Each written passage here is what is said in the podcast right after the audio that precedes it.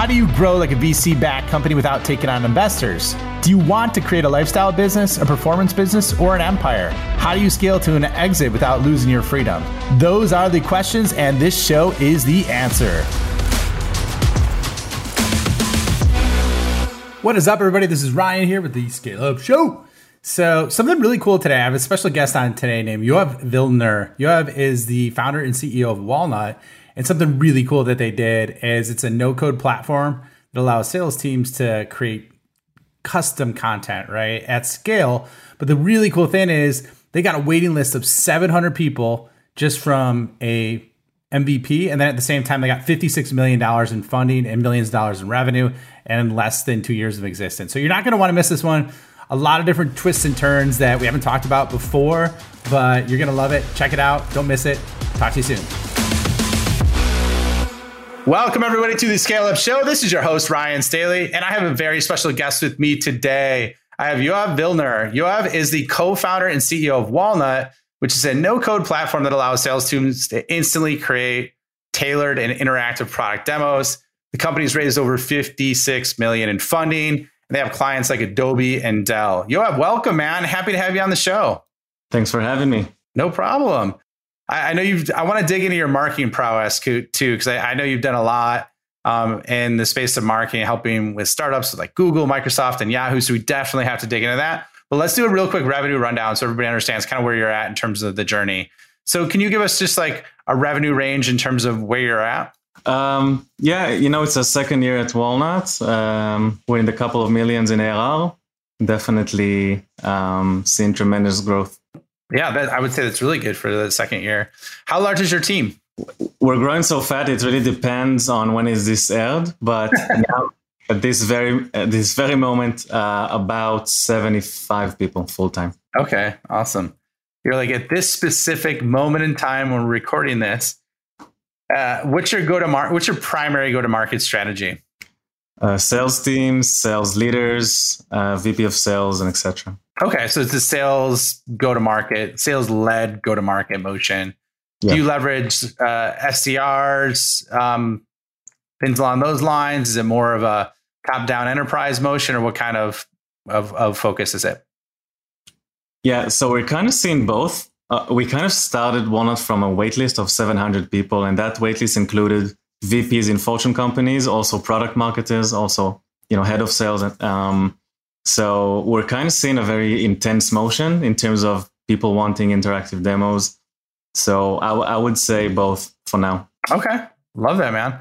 So what can you walk through? I mean, you mentioned it right there briefly, but can you walk through like just your solution and what it does, who it serves, and and, and the problems it solves? Yeah, sure. So um, we're solving a massive pain, which is showcasing your product, which everyone hates.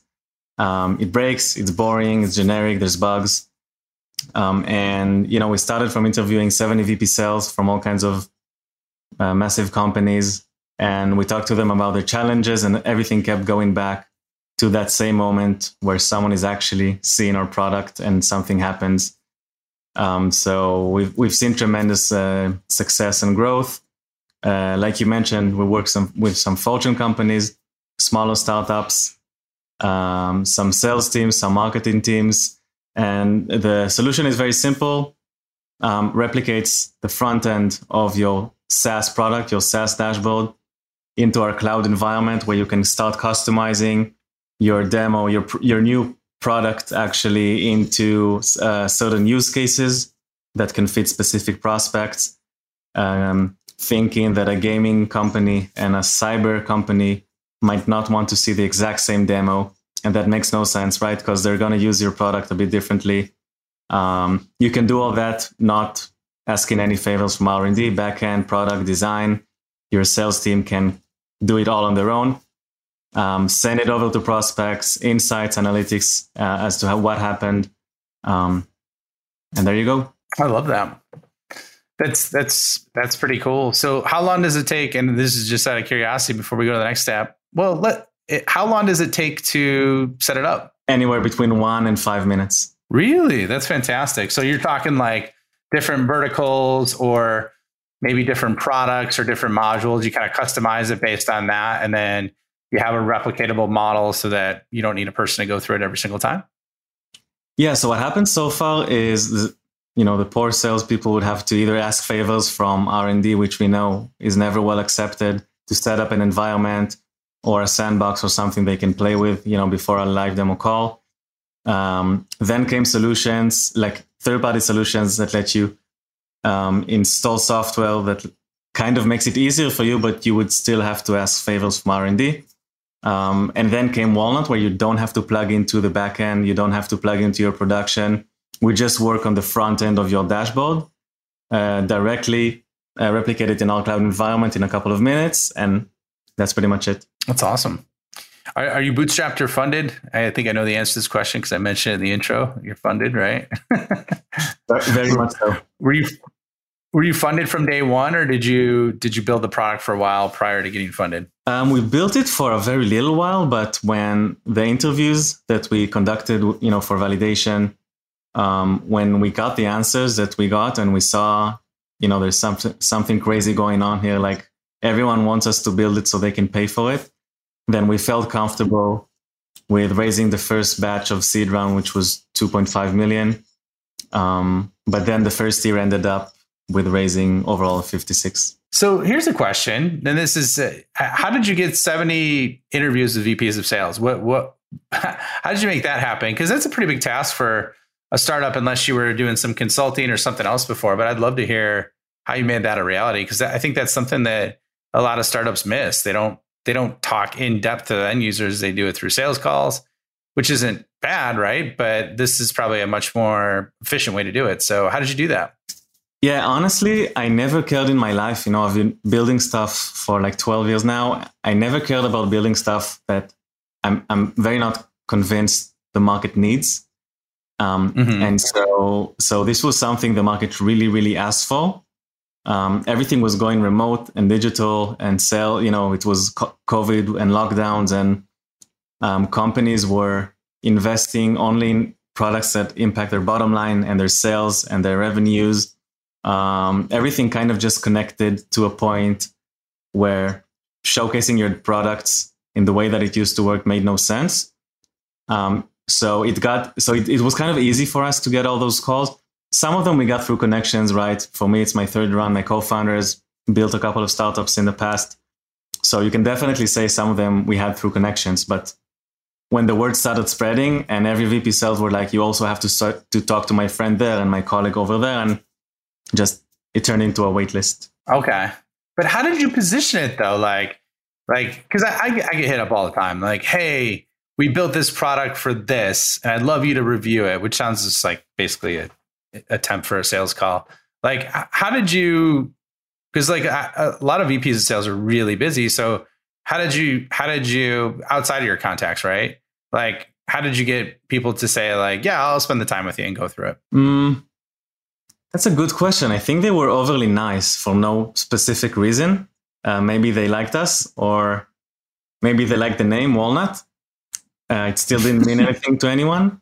Um, but you know, my, my way of running these conversations, I never actually just talk about my product because if you talk about your potential product, everyone's going to say, wow, it's amazing. And then they're not going to pay for it eventually. Um, so we started the conversation with, you know, the sales stack is so overloaded, but we want to hear about your actual challenges, the most burning issues. Everything kept going back to that friction between salespeople and anyone from R&D and backend and design. Um, and then we told them the MVP, we, we showed them the MVP we're, we're building, and it all exploded ever since.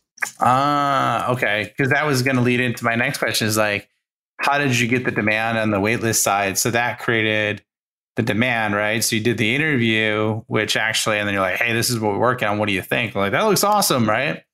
Um, let me know. And then you threw them on the wait list and then you did that, right? And then it sounds like you also leverage referrals to to get their friends, which obviously expanded that waitlist even more, correct? Yeah. And when we saw the demand is kind of um, surprising us day by day, we also launched on Product Hunt. And, you know, we were expecting to see some traffic and stuff, but we did not expect to be the top, well, the first product of the day and then the first product of the week and then nominee to the annual um, you know, their Golden Kitty Awards for the annual prize. Um, and there was just thousands of thousands of, you know, sales leaders on our website. And it also helped us scale very fast. Uh, okay. So is it is your your because this is really cool, man. I love this story. This is very unique with the way you approach approach or go to market, which I think is an amazing model that a lot of companies skip by or just handle it differently.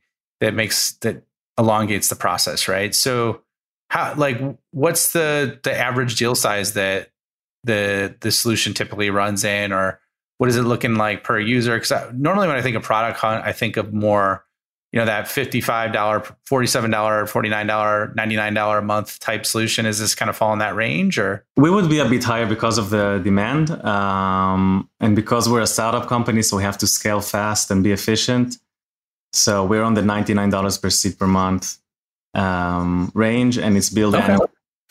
excellent so why don't you walk like that? I, hey, I think that's a really cool beginning because I, like I told you before the show, I've, I've interviewed a lot of folks and nobody's quite done it that way. So kudos to you for for uh, coming up with that. How did you get here? Right, like I know you've had experience with startups prior to to starting Walnut, and it sounds like you cut your teeth in multiple areas. Just like how did you get here? What was the journey like? And and you know like what what it gets to the point where you get 56 million funding in two years, things are taking off like a rocket. What's all the hard jobs and things you had to do along the way to get here? Right. A lot of great questions. Um, Probably asked you yeah. too many questions. I should ask you one question. As a poor interviewer, on my part, it's all right. Sorry about that. Go ahead, man.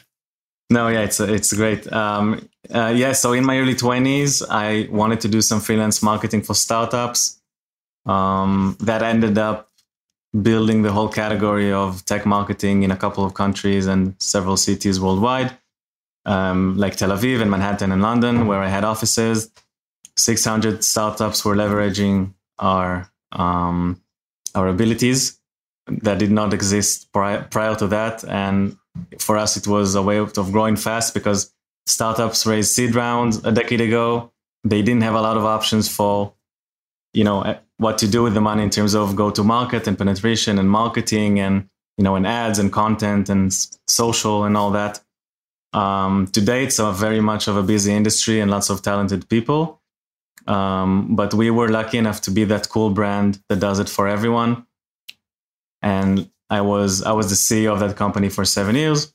I was also a founding member of a startup designed to save kids from bullies and shaming on social media, uh, writing columns about my all kinds of different activities for publications like CNBC, Inc. magazine, Entrepreneur magazine, um, Fox News, and more um, mentoring and accelerators belonging to Microsoft and Google and Yahoo and the UN. And Walnut is the fastest thing and the coolest thing I've ever done.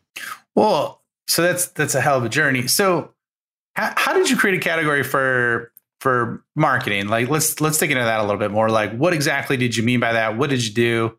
And then, like, how did you make that a reality? Um, right. So, in that area of time, in Tel Aviv, startups, if they raise, let's say 500k seed rounds, that would hit the papers, right? It was it was unique, um, and and then the options were, you know, everyone in Tel Aviv knows how to build amazing technologies.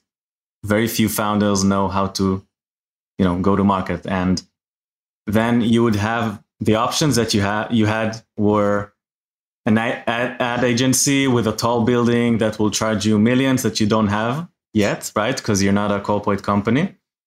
Um, or you could waste months and months looking for a CMO, VP marketing. The talent pool was very, very slim back then. Right now, it's amazing. Lots of talented people in Israel and in New York and London, where I um, lived. And so when we started to like kind of brand it like a very like a like its own startup, so the name was Ranky. Our our uh, our logo was a little uh, munchkin. Um, uh, the name was after ranking websites in Google, you know, in the search results. And then we started working with HubSpot as partners. So we were all about the automation and then content marketing and PR and social and SEO that was all super, super, very, very much focused on startups on slim budgets. And that made hundreds and hundreds of them reach out and work with us. So we brought dozens of employees um, and, and, launched offices worldwide. and it was kind of a thing. You know, it was a lot of fun, but after seven years of being the CEO, it was my time to move on. Okay, uh, I think that's cool. So it sounds like everything, like you're, it's the whole marketing stack, the digital marketing stack, and you made it effective for startups. So that, that's pretty cool. So walk us through like now that you're on the other side of it, right? And you have that, like, how do you get your first hundred customers? Like, you know, how do you go from zero to 100 in terms of customers? Like, what's walk us through that exactly how you do that? Right. So, um, as we all know, 100 customers for a B2B company is, is a lot, right? And we, we were lucky to get that number in our first year because um, we're very clear on the value that we're providing. It's a very you know crucial problem and pain that we're solving um, and there's tons of inbound so my belief is build the biggest brand that you can as fast as you can and break walls um, while your technology and product are still adjusting. Um, it's kind of what made a lot of category leaders and definers uh, succeed in the past, and also especially in B2B sales. Um, so from day one, we saw hundreds of inbounds from amazing companies each month. You know, coming over just because of word of mouth and communities talking about us and lots of coverage. We got over 100 um, press coverage for us in our in like you know in in a year and a half. Um, there's lots of buzz going on around walnut. Gartner's writing blog posts about what we do. And of course there's also the paid campaigns that we run. But okay. So i love that. Let's get more specific though. Like how do you build the biggest brand while you're building a product? Like get let's get tactical like what are three to five steps you would do that because that's what i would tell you is that's one of the things i see a lot of companies, whether they're at your stage, even companies that are maybe at the 10 million ARR range, they they don't know how to do that. So I think it'd be really awesome for you to share kind of like what you mean by that and tactically how you do it. Yeah, lucky for us, most people don't know how to do that. Otherwise, everyone would be the best brand, right? Uh, so, so, so, yeah, um, I, I would say first of all, you got to try and be the first mover. You want to announce everything that you do super fast. Don't worry about competi- you know competition will come and follow. Um, you have to be the, the, the target audience, your prospects need to have faith that you are the first mover of your new category. That's one. You have to be very fun and light. You know, don't speak an enterprise language, especially in sales. Um, in our specific landscape, there's a couple of products that, you know, according to prospects, they speak a very boring language. That's not really attractive. You have to sound like you're alive and have to sound like it's fun. You're fun to work with. Um, you have to make you know the visual aspects of the brand have to be very much on spot also in your product the ui and everything um, you have to be a thought leader you know engage with a lot of content um, and you know if you provide a good service then you'll be a brand because people will just talk about you especially in sales and marketing and those type of communities people really share their use cases right their case studies and they recommend tools so you, mo- you want to be very much on spot with providing real value and you know, when you get the big rounds of funding, you can do lots of expensive stuff to become a brand. well, so I like the fact visual, fun and light, you know, have great UI. What do you mean by engage with a lot of content? Are you going in forums? Are you going on specific social areas? Like what can you get, break that down a little bit more? Um, there's a lot of stuff that we've done, like we've seen happen like organically. So you know, I keep track of all of the different mentions of Walnut, and every night, every morning, I wake up, something happened, right? People talked about it on Twitter, on Twitter, on LinkedIn, um, in the different communities, right? So um, lots of stuff going on in the different sales communities. Um, the press coverage that we get is kind of, you know, it's overwhelming. Every day we wake up to a new article eh, in some top websites talking about this landscape that we're building um, our social media, thousands of followers. We have a video podcast like this one that we're doing called Nuts About Sales, where we interviewed the VP sales of um, you know companies like ZoomInfo and G2 and lots of cool companies. If you combine a lot of a lot of those channels, um, if you if you do it right, like if you're attractive to the audience, you're going to see lots of inbound, lots of good positioning for your brand.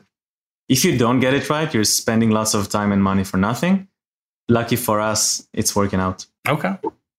Awesome. So walk us through the the journey to to get that much funding and what that was like because you know, from other guests I've I've spoken to, I know that it's like a whole sales process within itself to go through the funding experiment. And so I'd love to hear just kind of your journey through that and how that worked. Right. It's usually hard. Um, at Walnut, it's all been preempted, which means, um, you know, you do these rounds long before you want to do these rounds. And usually preemption happens if it's with the right partner, you know, and the right valuation and everything. Otherwise, it's, it's worthless. But usually it happens when you're onto to a real problem. There's a good timing in the market. Um, you have a good NPS and health score with customers, and that attracts lots of investors. Um, alongside the amazing funds that backed us, you can also find tech figures like C levels in companies like Google and Salesforce and GitHub and HubSpot and Wix and etc., um, which are helping us kind of build out this huge platform. And you start with a small seed. If you if you launch it correctly and you make a lot of noise and you provide real value with your MVP, you'll get inbound for extending that seed, going all the way to A to B. Um, if you're well connected, you know that's good. That's an edge. If you're not, you gotta work a little bit harder with reaching out proactively to funds. That's that's kind of the story. So you work with C-level executives at Google and HubSpot. Is that what I heard you say? Companies like uh, that. Our investors include, yeah, they include executives from most of these companies. Uh, okay, I gotcha, gotcha. So that helps obviously with the PR angle. Do you leverage a PR company as well to spread the news on what you're doing as well? Um, there's so much, there's so much stuff happening organically that I'm, I'm kind of trying to save on that retainer as much as I can.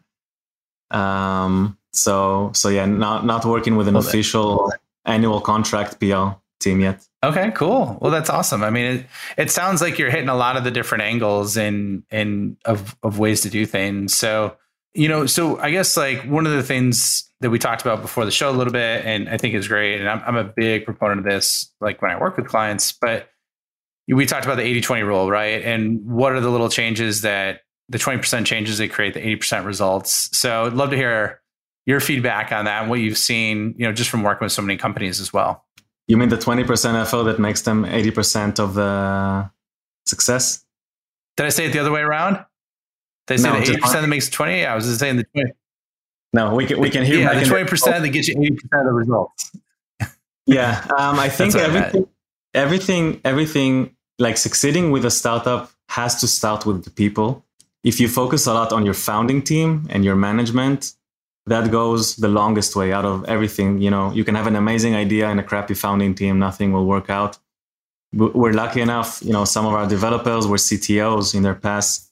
We're lucky enough that everyone in our different teams were big shots in their previous workplaces or they had their own startups and you know there's like amazing synergy among so much so many talents i think this is really the core of your success um, and if you can build out a great dna mm most likely succeed with pretty much everything. Well, how do you assemble an amazing founding team? Because I, I, think that's a great, great nugget. But how do you do that? How do you make that a reality? Um, a little bit of a, a little bit of networking and connections. You know, our first people in were from previous ventures that we had, so we were lucky enough they joined us, and they joined us when like switching jobs were kind of irrational. It was in the first lockdown of COVID, and people were holding on to their dear jobs. Um, and that's when they joined us. So we were lucky about that. Then the brand helped us a lot with that. We have lots of inbound. Um, and I also have to tell you that in Tel Aviv, our head of marketing um, was a TV star for a couple of months. Um, and we did oh, a, nice. yeah, we did a viral campaign about it, and we got seven thousand CVs um, from people that liked that video. That's fantastic. What, what TV show or what kind of show was it? So, so it's our version of uh, Married at First Sight. Ah, okay. So a reality TV show. Yeah. One of those type things. Okay. That's fantastic. Highly entertaining as well. So that's cool. And then you you leverage that and you kind of went with it and um that's cool. I'll have to check out the video. So we'll have you have to let me know what it is. Maybe we include in the show notes or something like that. The the uh advertisement. So what would you say is your biggest challenge right now? Like you've had this rapid growth at a crazy speed. You've had tons of investment. What's your single biggest challenge that you're running into now? Growth is very complicated to get right in startups. Um, you know, you have a huge ship you kind of every inch you'll take it left or right will make a lot of impact for good and bad. So, um, so a challenge would be growing, like we're doubling our man count. Um, we're spreading across a lot of different countries um, and opening new offices and you know stuff. So that's a major challenge. Like to get a you know to build a culture where everyone's remote and they feel connected and people are connected to the mission and everything. I would say that's a challenge. Like because the market needs us. There's a lot of, you know, there's money in the bank. We just need to build a company that's the best, the best opportunity for people to work at. Mm-hmm. Are you are you looking at doubling in size again, or what's like your growth trajectory? Yeah, yeah, we need to get to about 150 people in size. Okay, and you're you're kind of looking at the headcount as the metric for revenue growth as well. Oh, and yeah. revenue will grow surprisingly um, beyond that. But um, you know, we we are working on finding the best talents we can for each department, so it it can be even. Okay. So, like, if you had to break it down, you know, what's your number one best ninja skill that you think you do better than anybody else? Oh, I hope I won't sound like I'm, um, you know, tooting my own horn. Um, no, everybody's got something they're good at. Go with it, man. Yeah, I would say you know there's like a there's like a a theory that you know if you're doing something a lot of people do let's say you're you know founder of a startup you know there's lots of founders but if you connect it with a background that most people don't have then you'll be more successful in what you do um, in you know i come from a, from a city where 98% of founders are uh, technical people like you know technology ctos um, and even the CEOs are usually tech people.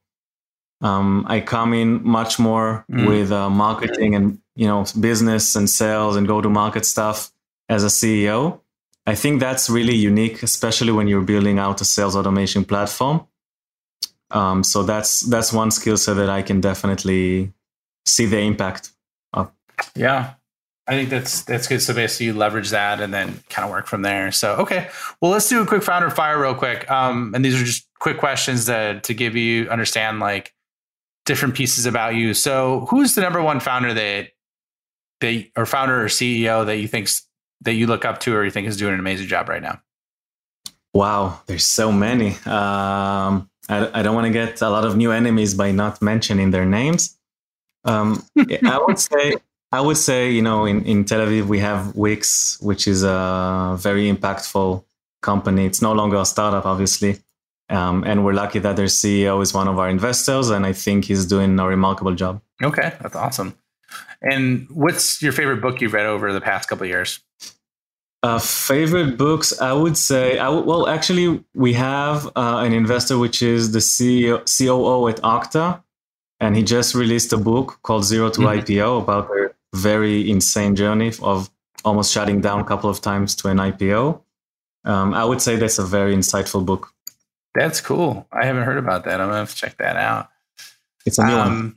And then, you know, what, what advice would you give to yourself, knowing what you know now, for when you when you were walked in your first startup? Um, I, w- I would advise myself to be um, suspicious of other people's advice unless they come from a specific you know background and experience in a specific industry because you know oftentimes you hear successful founders giving like a general tip right like move fast spend a lot of money on this or don't do that and if it's people that haven't really worked in the specific industry and type of product that you're building then their advice is going to be a bit meaningless so make sure that you filter the good advice from them useless advice. Yeah, that's good. That's so I I, I love that because you, I'll see people doing the same thing. You know, they'll they'll apply principles that work for hundred million dollar companies to ten million dollar companies, and you're in a completely different space and range, and or by vertical or by domain expertise. So I think you hit the head on the hit the nail on the head from there. So we're we're just about we're up on time now. So where can people find out more about you? Where can they find out more about Walnut? And then uh, we'll wrap it up. So I'm everywhere. Um, sorry about that. You can find me on LinkedIn, Twitter, Um, our website, walnut.io, and all, all of the different social profiles of Walnut are also very much accessible. Awesome. All right. And then um, anything else you want to say before we wrap? Uh, no, thanks for having me. It's a great, it's a great podcast. Yeah, thanks. Thanks, Yoav. It was awesome having you on the show. I loved your perspective, your really unique approach to go to market, and then, you know, just some of the other things that, that you talked about, about, you know, leveraging your, your marketing prowess in an area that's saturated with tech founders. So I think that's that's awesome. So thanks for being on the show, and we'll look forward to seeing you next time. Thanks.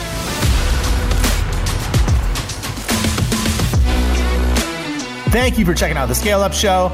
My mission in life is to help founders and revenue leaders avoid all the pain and suffering in revenue growth so they can flip it and create a life of their own design. So if you enjoyed this show, please like, review, share it on social, and more importantly, just share it with a friend. Share it with someone that you think could learn and benefit from what you heard on today. But the more we get the message out, the more people we could help, the bigger the impact we make, and the bigger the community gets, which helps everybody. So once again, thank you for being a loyal listener. I appreciate you and look forward to seeing you on the next episode.